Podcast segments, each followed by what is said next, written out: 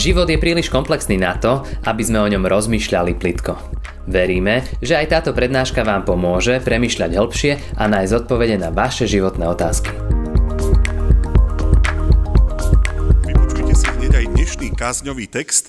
Je vlastne starozmluvným textom určeným k dnešnej nedeli z proroka Ezechiela z 33. kapitoly. Si prečítame 7. a 8. verš. Človeče, Teba som ustanovil za strážcu pre dom Izraela. Ak počuješ slovo z mojich úst, varuj ich v mojom mene. Ak poviem bezbožnému, bezbožný určite zomrieš, ale ty nepovieš nič, aby si varoval bezbožného pred jeho spôsobom života, ten bezbožný umrie pre svoju vinu, ale jeho krv budem vyhľadávať z tvojej ruky. Amen.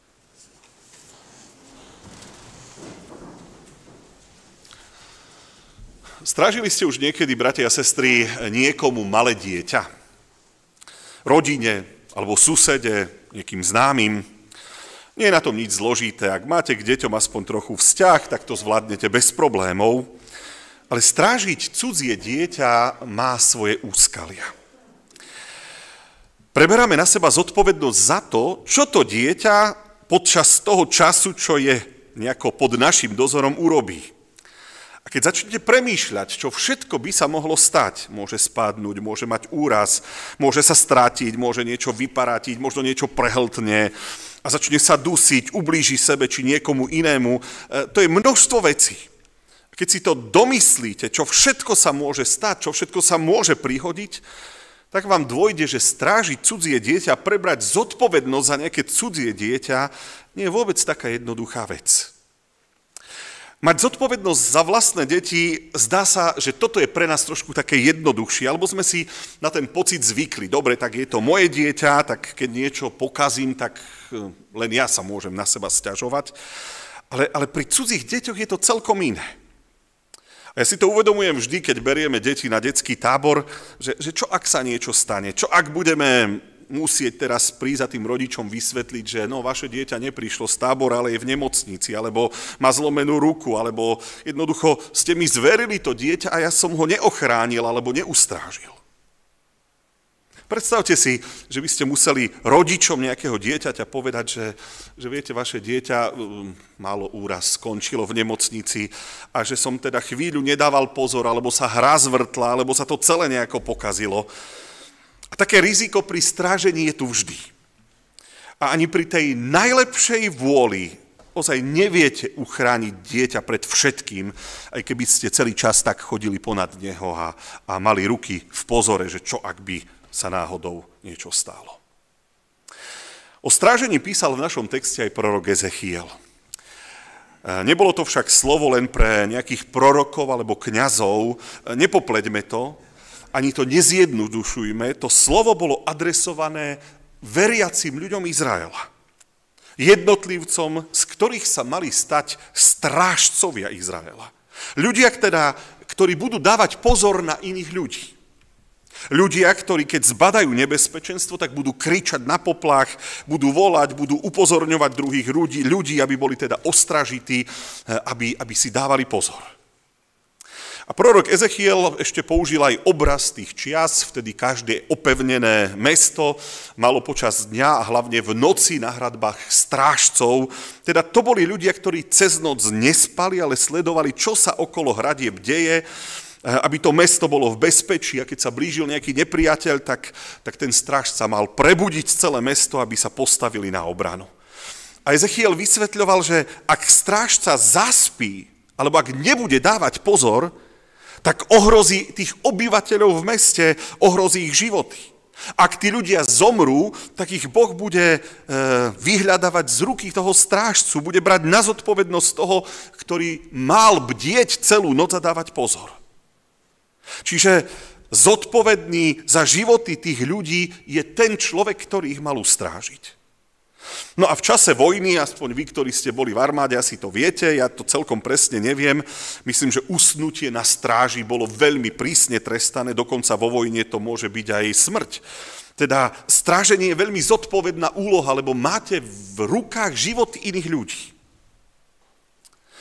Ale prorok Ezechiel nepíše o strážení na hradbách a nepíše vôbec o nejakej vojne. Vojaka na stráži používa ako obraz a vysvetľuje, že v Izraeli majú byť takí strážcovia pred hriechom. Že tam majú byť ľudia, ktorí budú strážiť iných a budú upozorňovať na to, že niekto sa dopustil hriechu, alebo že niekto v hriechu žije, alebo niekto sa s hriechom zahráva. Ono to trošku vyzeralo ako, ako organizovanie nejakej náboženskej policie, e, čo asi v Izraeli sa tomu nikto nepotešil. No nakoniec tie slova proroka Ezechiela nepadli úplne na kamenistú pôdu, ono sa to začalo v praxi aj potom diať. Takže v dobe pána Ježíša Krista niečo podobné robili farizei a zákonníci. Oni chodili pomedzi ľudí, ako náhle videli nejaký hriech, tak okamžite upozorňovali, že je niečo zlé.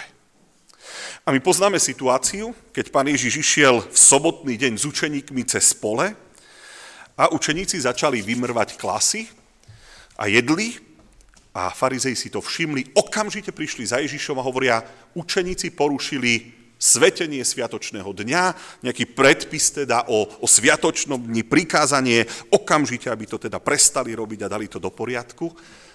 Čo bolo prekvapujúce, že sa Ježiš vtedy učeníkov zastal. Ale na druhej strane raz povedal zástupom, že to, čo hovoria farizei a zákonníci, že to majú počúvať a majú podľa toho konať. Takže aj keď to pri tých učeníkoch a vymrvaní klasov Ježiš vnímal skôr ako šikanovanie, napriek tomu hovoril o tom, že predsa len tí ľudia robia dobre, keď toto hovoria, alebo keď upozorňujú na mnohé veci. Strážiť ľudí pred hriechom má zmysel. A ja poviem, že hlavne v dnešnej dobe, keď už ani nevieme poriadne rozoznávať, čo je dobré a čo je zlé. Neviem, či len ja mám ten dojem, alebo či to aj vy vnímate, bratia a sestry, proste ľudia už akoby nevnímali rozdiel medzi niečím, čo je zlé a čo im škodí a ubližuje a poškodzuje ich život a niečím, čo je dobré. Proste nevieme sa už rozprávať, ku každému sme podozrievaví, mnohí sme neprajní, plní nenávistí, hnevliví, vulgárni a už to není dosť, tak už sa rovno aj po poslednom týždni aj bijeme, hej, lebo to už je ten vrchol toho celého sme jeden voči druhému schopní toľkej zloby, že, že sa to už dá ťažko slušne aj opísať, ale ľudia to už vnímajú, že to tak je, že to ani není až tak zlé. Vo štvrtok som bol v novej nemocnici a čakal som pred jednou ambulanciou spolu s otcom na lekára skoro hodinu a pol. Pozeral som si do mobilu a čítal, čo nové vo svete, tam iné sa aj tak robiť nič nedá. Bolo v čakárni asi 15 ľudí a po chvíli sa traja z nich začali medzi sebou náhlas rozprávať.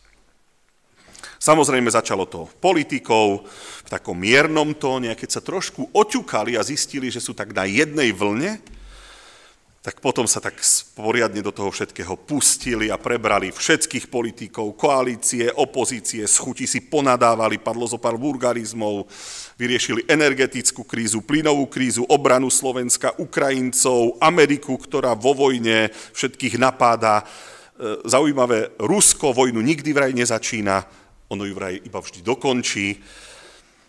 Jedna vec bol pre mňa ten taký popletený pohľad na to, čo sa vo svete deje. Ja neviem, odkiaľ tie informácie mali, ale človek môže mať iný pohľad na svet. Ale druhá vec boli tie, tie nadávky od neschopných, sprostých, hlúpých, pometených, darebákov, špinavcov a horšie ešte.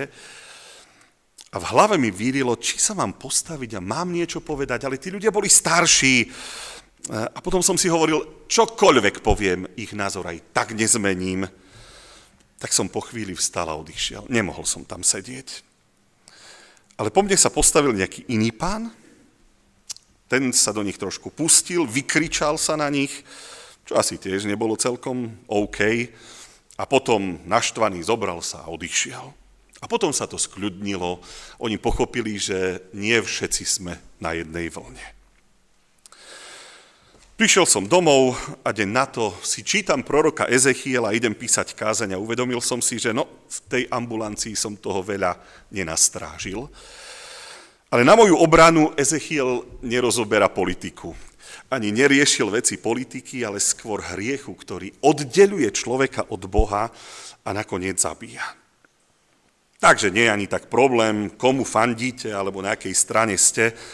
Problém je hriech.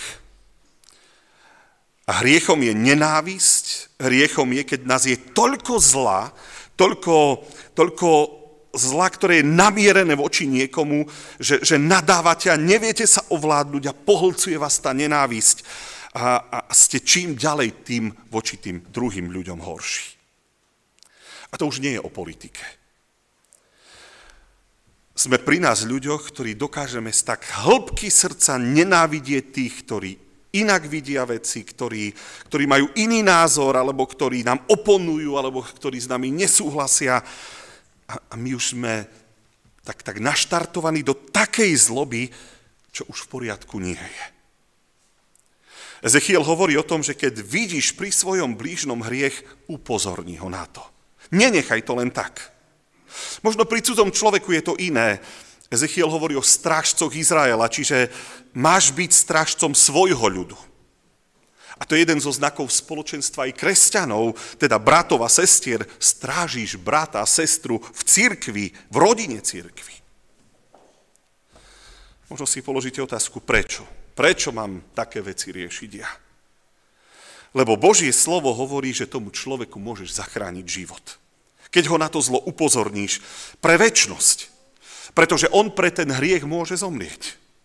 Ak budeš ticho, tak nesieš zodpovednosť za to, že si ho neupozornil a že si mlčal. Si ako strážca, ktorý zaspal na stráži a proste ohrozil tých ľudí, ktorí sa na neho spoliehali. A to je také zlé prirovnanie, také, také prísne. To, že bol pán Ježiš kritický na farizeov a zákonníkov, to len potvrdzuje, že, že nechcel založiť nejakú náboženskú policiu, ale ten prístup napomínania mal mať trošku inú úroveň. Vybavte si situáciu, keď pred Ježiša priviedli ženu pristihnutú pri cudzoložstve a Ježiš hovorí, ani ja ťa neodsudzujem, ale ty nehreš viac. Proste nemôžeš takto ďalej žiť. Toto je moje upozornenie. Alebo keď sa rozprával s bohatým mladencom, tak hovorí, vieš čo, ale jedno ti ešte chýba.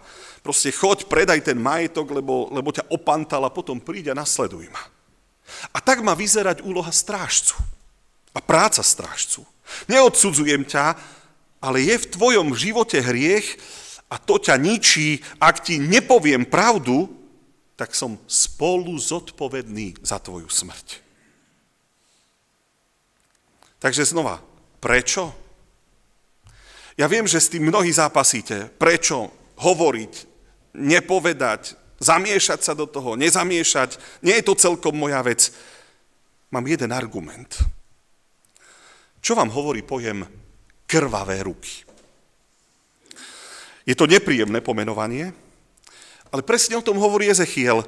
Ak nepovieš nič tomu bezbožnému človeku, necháš ho žiť v tom hriechu a on zomrie, tak on zomrie pre svoju vinu. To je samozrejme, je to jeho slobodné rozhodnutie, ale jeho krv bude Boh vyhľadávať z tvojej ruky. Viete si predstaviť, že by vám niekto povedal, že máte krvavé ruky? Asi by sme sa hneď ohradili, že však ja som nikomu na život nesiahol, o čom rozprávaš, e, nikomu som predsa e, neublížil takto.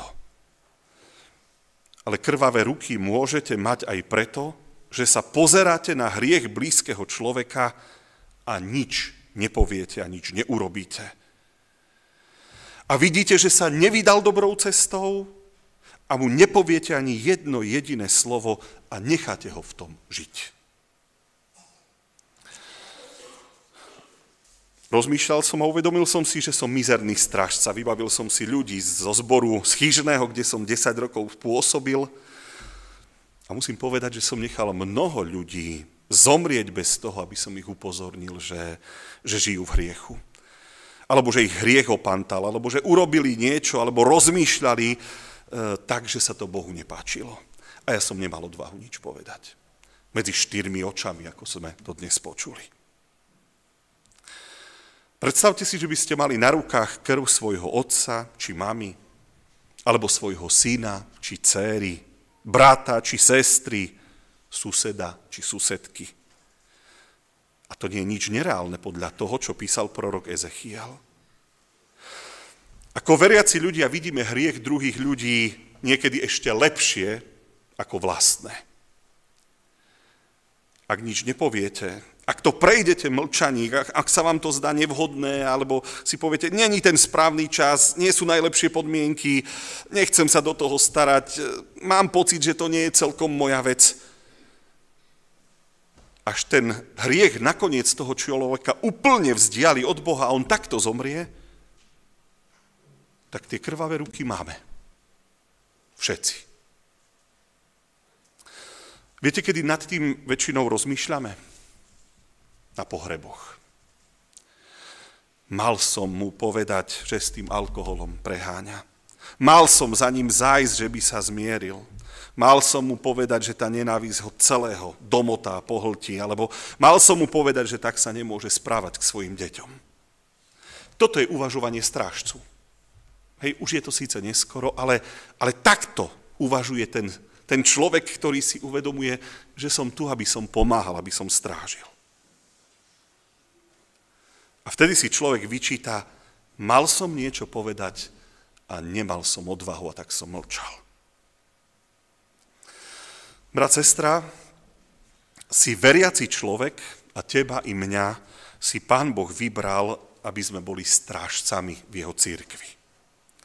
Nie policajti, ani nie sudcovia, len strážcovia, ktorí keď vidia hriech, tak naň upozornia, s láskou napomenú. Ja viem, že to chce veľa odvahy, možno ešte viac lásky, ale ono, my nemôžeme zmeniť toho iného človeka, my sme len strážcovia, ktorí môžu upozorniť na nebezpečenstvo, na hriech, ktorý sa nejako usídli a, a nejako uhostí v tom človeku. A ja myslím, že nikto z nás by nechcel uh, zažívať ten pocit, že, že mám krvavé ruky tak ako to písal Ezechiel, že, že krv toho človeka budem vyhľadávať z tvojej ruky, lebo si bol ticho a nikdy si nič nepovedal. A ja znova poviem, pán Boh neustanovil policajtov, ani sudcov, len strážcov. Tak si predstavte toho chlapa, ktorý stojí na hradbách mesta a keď vidí niečo zle, tak len kričí pozor, blíži sa nebezpečenstvo. Nerobí nič viac. Neobvinuje, len upozorňuje na nebezpečenstvo. Rozmýšľajte o tom, aj o tom, koľkokrát sme možno ozaj zlyhali v tom, keď sme mali niečo povedať a mali sa ozvať. A sme zlyhali ako strážcovia viery. Amen. Ďakujeme, že ste si túto prednášku vypočuli do konca. Modlíme sa, aby ste boli inšpirovaní a povzbudení. Ak máte nejaké otázky, napíšte nám správu na Facebooku, Instagrame alebo hoci aj e-mail. Projekt Chcem viac už viac ako 10 rokov podporujú ľudia z celého Slovenska. Pridajte sa k ním. Aj vďaka vašim darom a modlitbám môžeme prinášať každý týždeň dobrú správu, povzbudenie a inšpiráciu tisíckam ľudí nielen na Slovensku. Ďakujeme.